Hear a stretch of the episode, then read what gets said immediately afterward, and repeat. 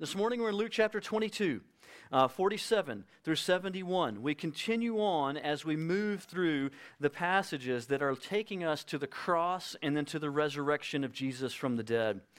Most of these passages are in all four Gospels because they are the central part of this, the salvation of God. And it's so important. The Gospel of John, almost the entire book, is about this one week, of this Passover week, and all that Jesus is doing and diving into the meaningfulness of it.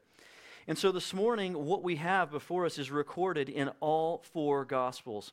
It is central to who Jesus is, his innocence, why he was crucified. And there is a greater focus on the trial of Jesus Christ because it helps us to understand these things even than upon the cross and the physical crucifixion of Jesus. I tell you this morning that we must understand these things. If what I'm saying to you this morning is new and it's been a long time since you've heard about these things or you've never heard about these things, you must understand these things. Having a general positive attitude towards Jesus is not enough. We must understand who he is and what he did and why he did these things that we might then place our faith in these things. And so, as we, as we uh, look at these things, let's begin by reading in Luke chapter 22. If you would please stand to honor the Lord as we read his word, Luke 22, 47 through 71. While he was still speaking, there came a crowd, and the man called Judas, one of the twelve, was leading them. He drew near to Jesus to kiss him, but Jesus said to him, Judas, would you betray the Son of Man with a kiss? And when those were around him saw what would follow, they said, Lord, shall we strike with the sword? And one of them struck the servant of the high priest and cut off his right ear. But Jesus said, No more of this. And he touched his ear and healed him.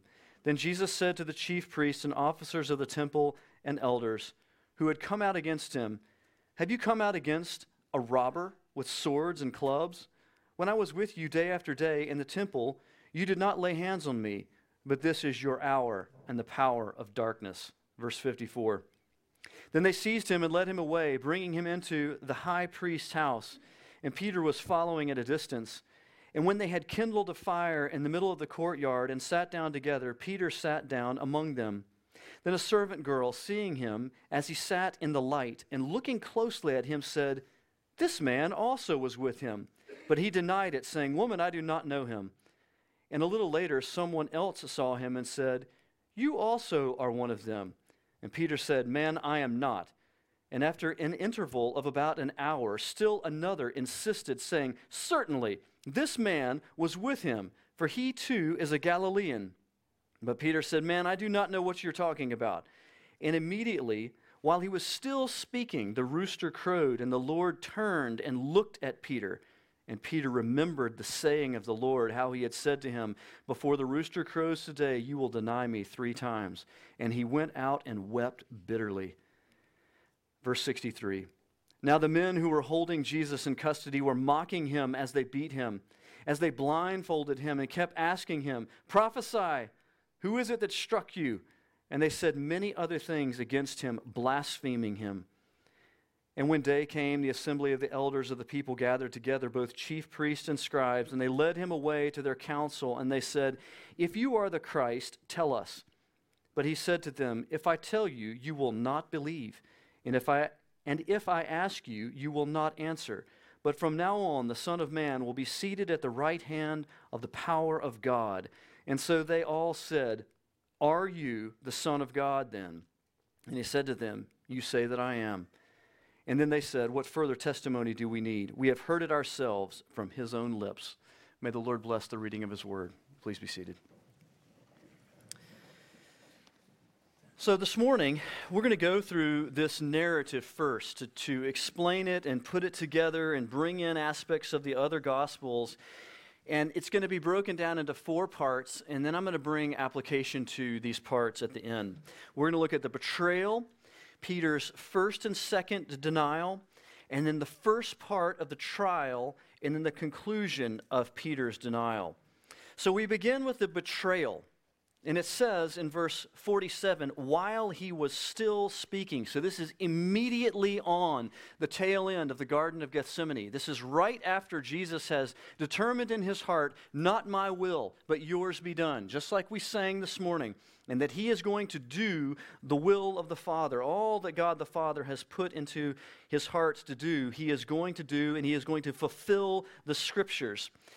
And immediately after he's gathered up the sleeping disciples and he is moving toward Jerusalem, they come out with him. They come out to get him. And it's important to see in verse 66 that it is still at night. This is before the day has come. We're talking way late at night, getting towards the early morning, somewhere in like the 3.30, 4 o'clock type of, of time frame in the morning. They have been out praying all night after a late supper and much teaching and struggling in prayer, and Judas, who has gone out from the table and has gathered up a group of thugs coming from the, the chief priests, and he comes to Jesus with clubs and weapons as if they are going to arrest a robber, as Jesus says. And he comes and betrays Jesus with a kiss. So it's at night, and they've got torches, and whatever it is, they have had a hard time nailing down Jesus and cornering him. And Judas comes up to him and, and betrays him with a kiss, a greeting that should be reserved for friends or those that are close to each other, and something that is done in love and in kindness is instead done with treachery, and it's done for money and it's done under the influence of evil in order to betray Jesus into the hands of his enemies. And it says in verse 49 that the disciples understood what was getting ready to happen, what would follow. They see Jesus' arrest immediately at hand. And what is their first instinct? Their first instinct is the exact same first instinct of most of the men in this room would be which is we're going to fight this thing out right here. Like draw the swords, you're not taking Jesus. We're going we're to fight right here.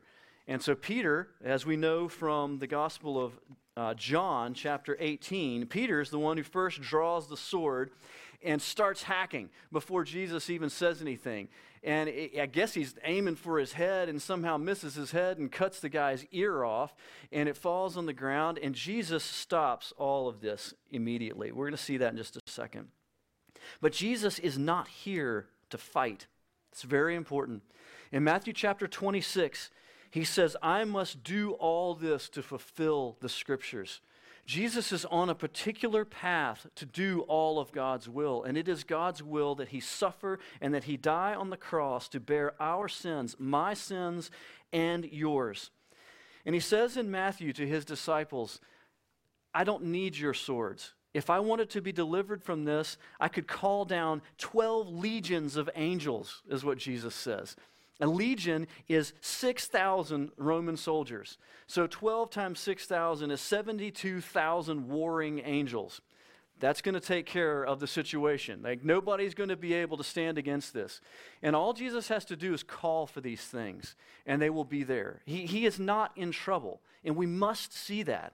He is laying down his life as the Lamb of God intentionally. And though they wanted to struggle and fight and defend him, he is not seeking to be defended. He is seeking to lay himself down. I'm going to move this back a little bit so I can see you guys. There you go. Um, and so he heals this man's ear, though. And this is really important. He picks it up, puts it back on in a way that only Jesus could possibly do. And it is important for us to see, and I, I, will point out to you, as I have many times, that even though a miraculous healing happens in this place, it does not change the hearts of those who are hardened against Jesus.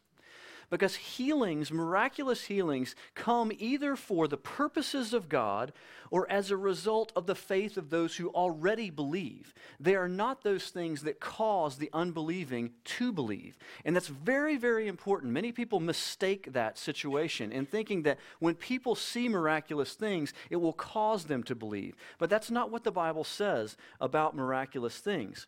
But there's another purpose in this because Jesus healing this man's ear came cancels out Peter's foolish action.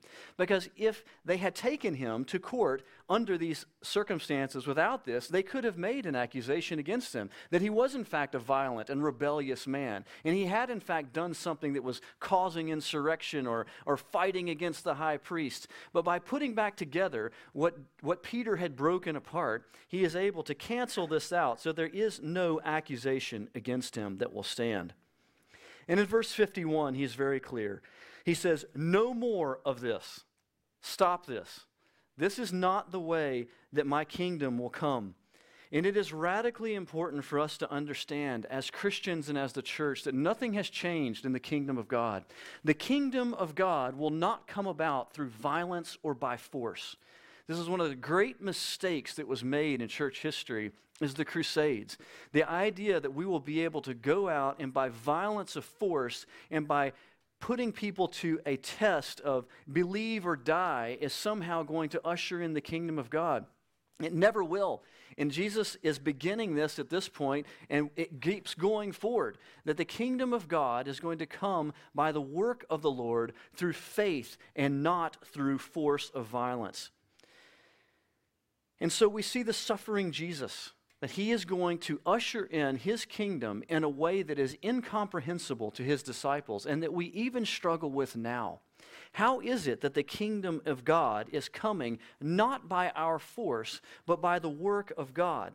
And it's something that comes about through the preaching of the gospel and through the establishment of the local church, through what we are doing right here this morning together in seeking to worship the Lord Jesus to confess our sins to Him, to earnestly love each other, and to go out from this place to live for the Lord Jesus in obedience and in love toward one another. And that through this, the Lord God is establishing His kingdom, which He will fully establish when He returns again. But what we must see from this is that the way of Christ is a way of peace. And when we are angry and we are bitter and we want to resort to violence against other people for the sake of what we think is the kingdom of God, we are wrong. And it will never accomplish the purposes of God. And so in verse 53, at the end of verse 53, Jesus speaks a little more about what is happening. He says, This is the hour of his enemies, and their hour has come, and the power of darkness is at work. We've talked about it a number of times in past weeks that Satan himself is actively and personally at work in this situation and in this time. And that there's a great fear that has come over the disciples, and there's shame that's going to come over Peter, as we're going to see in a moment, and violence is at work. And all of these things uh, point us towards evil things afoot. And so Jesus recognizes it openly and submits himself to what is happening. And this takes us next to the denial of Peter. In verse 54, Peter follows. As the rest of the disciples have fled, the other two gospels are very clear, Matthew and Mark, that the disciples flee after they take Jesus into custody. And at some point, Peter and John turn around and then follow at a distance because they're afraid of what's getting ready to happen. They see Jesus in custody. They know that they have no uh, hope for what is going to happen here as turning out well. But Peter does follow at a distance because he wants to see what is going to happen. And he follows them taking Jesus to the high priest's house. The, the house of the high priest was more like a palace. It was a, a specific dwelling for this person of highest honor and service in the temple. And there's a courtyard to this house. And in the courtyard, they have a fire burning, it says in verse 55. For springs in Jerusalem are cold, similar to our morning here this morning, a cold morning. If we were sitting outside, we'd have a fire burning. And so Peter sits down around this fire in the courtyard with other people, and it's still dark. And it's good to visualize what's happening here. We've, we've been around campfires and we've seen people's faces partially illuminated by the fire, and that's what's happening with Peter. And as he sits around the fire outside of the proceedings, but wanting to be near and is partially illuminated by this fire, a servant girl looks over at him and says, This man was with him. So it's interesting. Inside, we're going to see that Jesus is being interrogated by the most powerful people in the Jewish community, and he is withstanding their interrogations. And Peter is outside, addressed by the lowliest person, a young girl in a serving position, of no standing in the community, and he's terrified of her. He has no strength to withstand the, the scrutiny of this young person. And he says, I don't, I don't know him. I don't know him. He wants to distance himself from Jesus. The contrast between Jesus and Peter are remarkable. Jesus is absolutely determined to do God's will no matter what the cost. He is full of faith, full of righteousness, and will not stop doing God's will. And Peter is all about preserving himself. I've got to distance myself from Jesus because I, this might cost me something. They might pull me in there if, I, if I'm associated with them. He has no faith as to what Jesus is doing here or believing in him. And so he distances himself. He is ashamed. A little bit later, there's another person that says, You are one of them. And he says, No, I'm not. I, am not. I don't, I don't know what you're talking about. I'm not one of them. And he backs away again.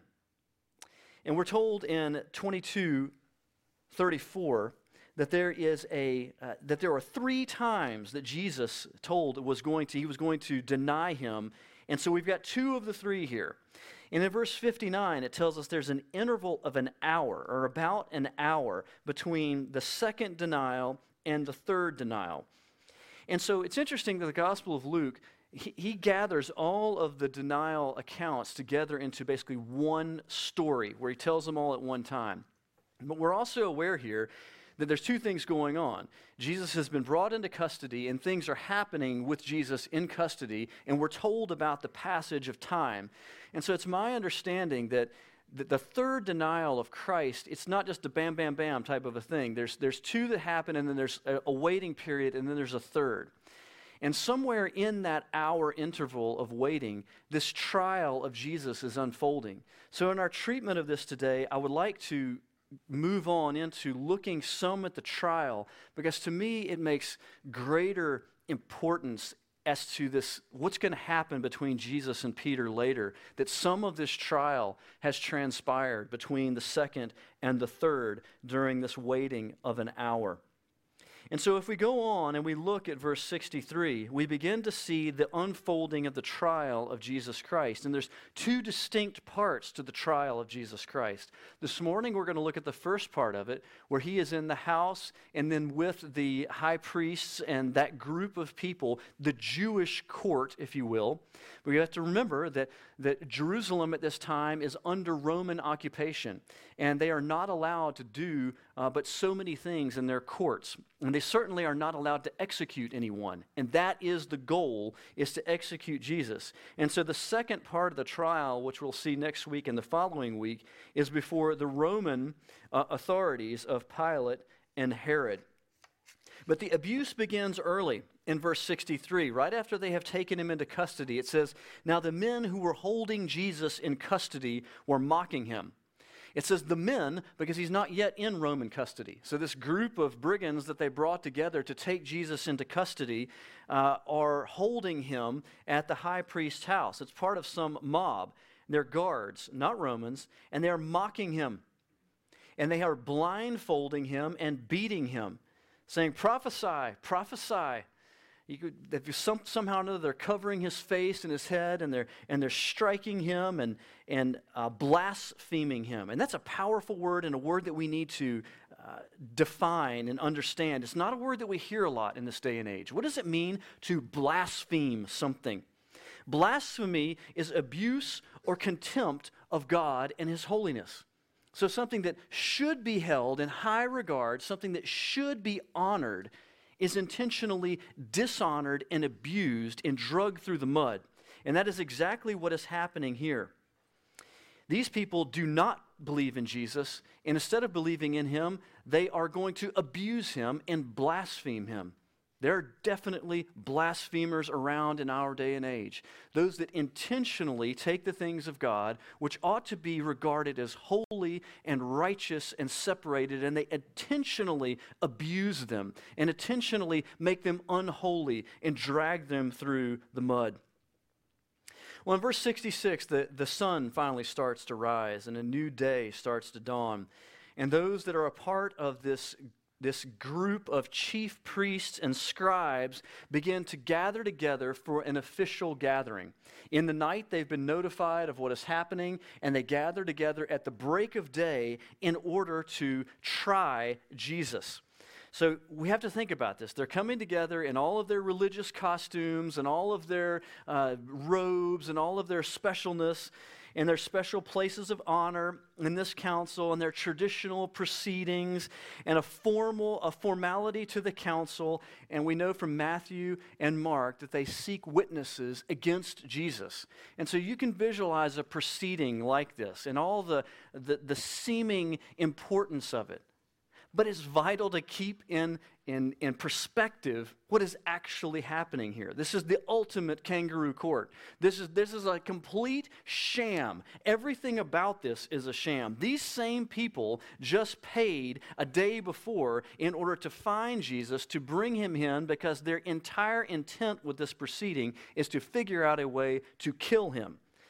Their hearts are full of darkness and they're actively seeking Jesus' death. There is nothing about this court that is, uh, that is un- impartial. It is completely partial and it is completely against Jesus. In Matthew and Mark, it says that they seek witnesses and they, they can't ever seem to find two that agree. Because in Jewish law, you had to have two or three witnesses agree together, which, by the way, is a pretty good idea, uh, in order to establish a facts of a case. And so they can't seem to find anybody that will agree two together as to something bad that Jesus did. Because there was nothing to see, there was nothing to agree on.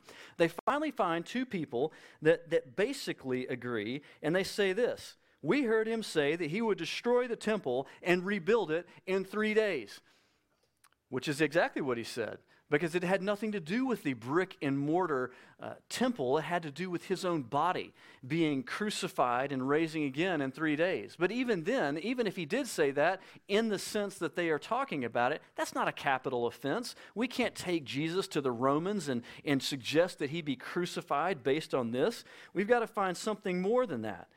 And so, what we find in the Gospel of Luke is when they turn to Jesus trying, trying to incriminate Jesus by his own testimony about himself.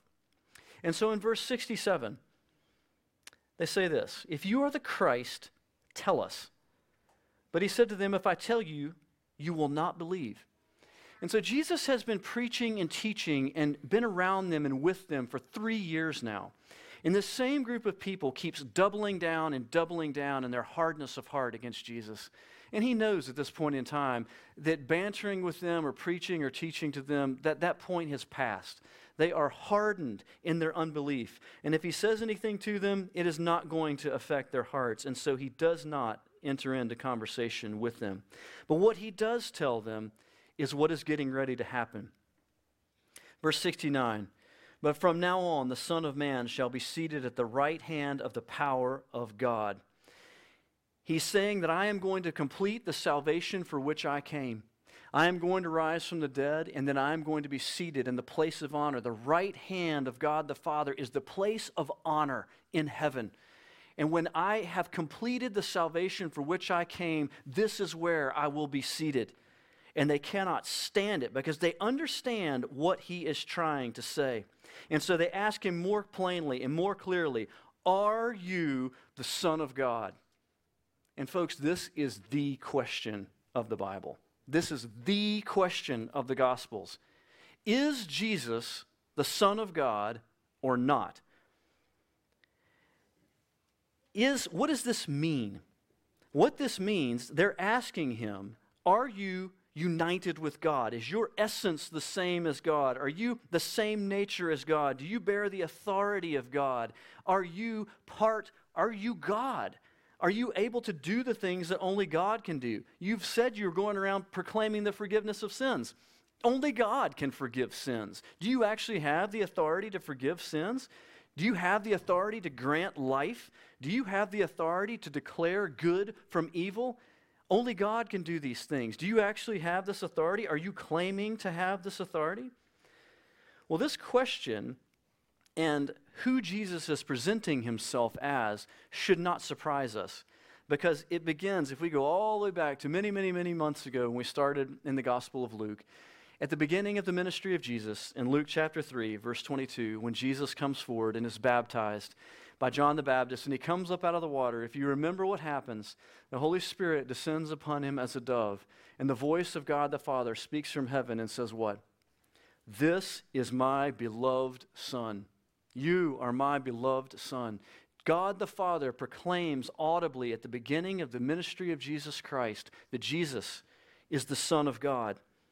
And he goes about preaching and teaching fully in this way for his entire ministry. And the reason why these chief priests and scribes are so against him is that they understand this is exactly his message. This is exactly what he is saying. And it comes out loud and clear in the Gospel of John. In John chapter 5, verse 18, it says this this is why the Jews were seeking all the more to kill him, because not only was he breaking the Sabbath, but he was even calling God his own Father and making himself equal with God. This is early in the ministry of Jesus. They understood loud and clear what he was doing. And the disciples understood. And this is why they wrote what they wrote in the accounts of Jesus Christ. This is what John, this is John's summary verse for the Gospel of John. John 20, 30, and 31. Now, Jesus did many other signs in the presence of the disciples, which are not written in this book, but these are written so that you may believe that Jesus is the Christ, the Son of God and that by believing you may have life in his name. This is why the Gospels were written. This is why I am preaching to you today. This is why the church continues on, that we continue in faith in believing that Jesus Christ was, in fact, the Son of God. We hear this teaching, and they heard his teaching, but what do we do with it? They understood his claim. This is why they hated Jesus so much. But Jesus will not banter with them back and forth any more because his time has come and their hearts are hard. And so he says, You say that I am. And it's enough of a response that they understand all of his ministry and all of the consistency of his ministry and that he continues in this path. And the, the response from the high priest in the Gospels of Mark and Matthew is much more powerful and much more passionate. It says that he tears his robe and says, Blasphemy. We've been talking about blasphemy. What, so he's now accusing Jesus of blasphemy because if Jesus is claiming to be the Son of God and he's not, then that is blasphemy because he's claiming to be something that he is not. And so it is a battle of what is really happening here. But the chief priest tears his robe, cries blasphemy, and openly calls for his death publicly.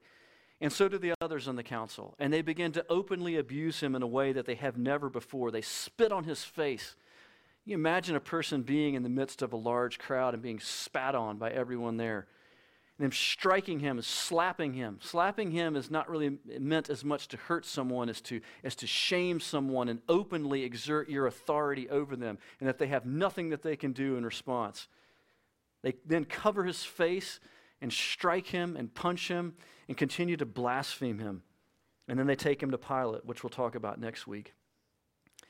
But somewhere in the midst of this proceeding, Time is passing, and Peter is still outside. And it's unclear how all of this happens. But what we have to do is we go back to, to verse 60. Actually, um, before that, verse 59. After an interval of about an hour, another person insists to Peter, Certainly this man was with him, for he too is Galilean this certainly part. He's insisting on it. There's, there's, a, there's a pressure to it that was not there before. And he says in verse 60, I, I, don't know, I don't know what you're talking about. But when we go to Matthew and Mark, we have an even greater emphasis. It is powerful. It says this it says that Peter began to invoke a curse on himself and to swear, I don't know that man. All of us are in the workplace and all of us are in the world and we're around profanity all day long. So you fill in what you want to fill in there. Blank, blank, blank, blank. I don't know that man. I don't blank, blank know that man. Like it's, it's a person getting as verbally abusive as they can to, to try to distance themselves from somebody. And this is Peter. And this is what is happening here. And it's a, it's a, it's a disaster of faith. It's, it's a shaming. He, he, while Jesus is in there doing all that is happening, his faith is failing, and he is distancing himself from Jesus in absolute shame. But in verse 60, it says this Immediately, while he was still speaking, the rooster crowed. So remember, Jesus said, This, this rooster is going to crow, the day is going to dawn, and you're going to deny me three times. And the call of a rooster always kind of cuts through the, the silence and the noise, and we hear it. And he hears it, and it immediately takes him back. It breaks the moment.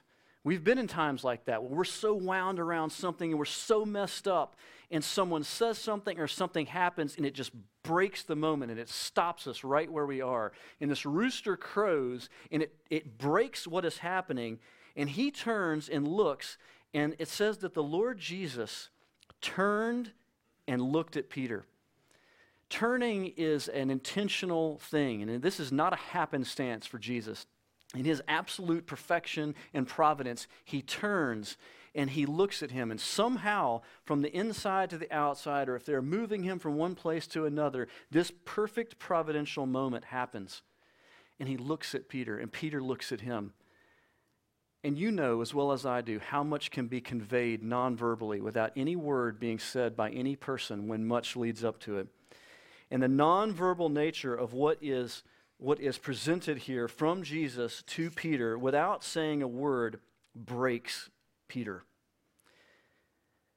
What did Jesus convey when he looked at him? I think it's important to think. It's not told here, but I think from the ministry of Jesus, we can, we can, uh, we can project what Jesus would have looked like.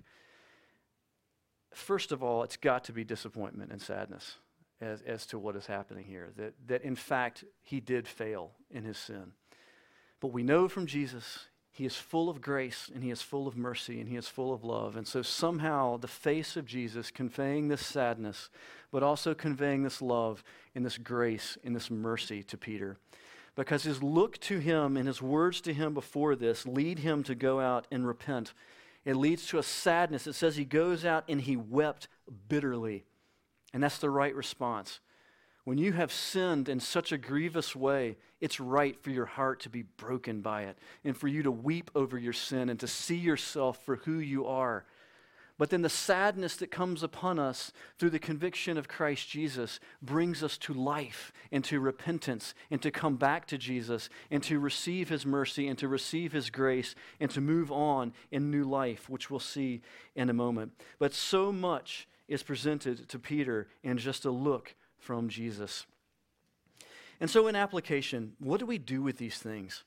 This terrible situation with Peter is, is recorded in all four Gospels. It is a warning to us. It's a tremendous warning that we see exactly what it looks like, both on the front end, the ugly details of someone denying Christ, and then the conviction that comes when we realize what we have done and how we have failed. And it, my heart is taken immediately to Romans chapter 1, verse 16 a powerful verse that's it's on the license plate of one of our elders. It says, For I am not ashamed of the gospel, for it is the power of God for salvation. I am not ashamed of the gospel. Christians in every age have been tempted, just like Peter, to be ashamed of Jesus Christ to want to distance themselves from Him because of what it means, to want to disassociate themselves from Jesus, to be awkward in the presence of Christians and just would rather get away or to avoid them because of what it means, the cost that comes with associating yourself with Jesus. And I would ask you, is this you this morning? Are you a person that openly disassociates yourself with Jesus? Perhaps even this week out in the world, you have done something that you know was an active step that you took out of shame for the name of Christ, where you disassociated yourself from Jesus because of some cost that might come with it. And I want you to hear the warning of this passage. And I encourage you, if you are a Christian in this place today, that you will walk away from this passage and that you will determine in some particular way before the Lord this afternoon on this Sunday to determine and ask God to help you to never be ashamed of Jesus Christ. That you will never deny the name of Jesus. That you will now count the cost of what it means to follow after Jesus Christ. And you will ask for what Peter did not have then, but what is available to us now, and which is the most important thing, is that we be filled with the Holy Spirit of God. Because when we look at the progression of Peter's life, it's very important. Here in 2262, we have him in this bitter, low place of sorrow and repentance. But in John 21, which we talked about a few weeks ago, the, the beautiful passage where Jesus restores him and proclaims his love for him and, and shows grace to him, and he is forgiven of his sins, that there is no sin that is so great that we cannot be forgiven by the grace of Jesus, for his love for us is unending in this way. But Acts 2 is the pivotal situation where at Pentecost, the Lord God sends the Holy Spirit. And of all people, Peter is the key person there. And by the power of God's Spirit in him, he becomes a totally different person.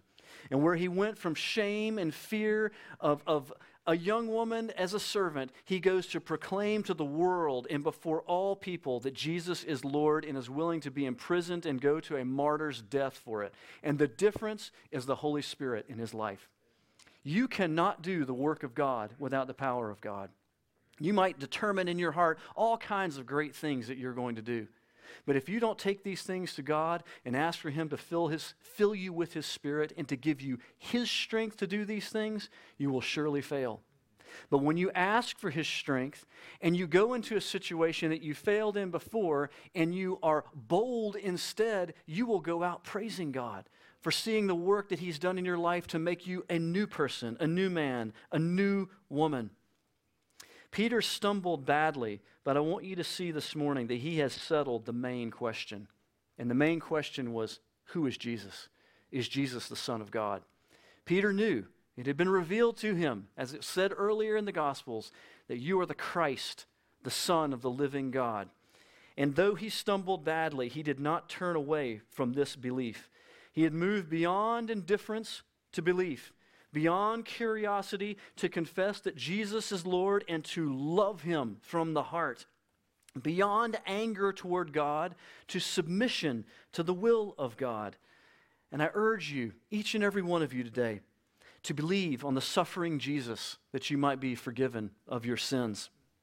I would ask for you this morning that if you believe, that you would be baptized. The command of the Lord Jesus Christ is that if you believe in him, that you would publicly be baptized, that you would openly and without shame proclaim before the world that Jesus is Lord. And this is an important step of obedience related to the things that we're talking about today. Next Sunday, we'll be baptizing. If you know that you've trusted Christ as your Savior, but you've been ashamed to be baptized before the watching world for whatever reason, it's time to get over that and to obey the Lord God and be baptized. Come, see me after the service and we'll talk about it. Be baptized next week before the watching world. May there be no shame in our hearts toward our beloved Jesus. Let us be filled with His Spirit and go from this place strong in the Lord. Let's pray. Lord Jesus, we love you and we thank you for this passage this morning. The beauty of Christ Jesus is always astonishing.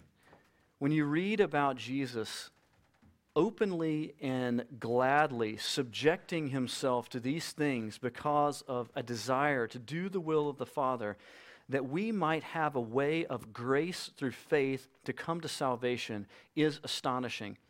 We could never do these things, it can only be done by God.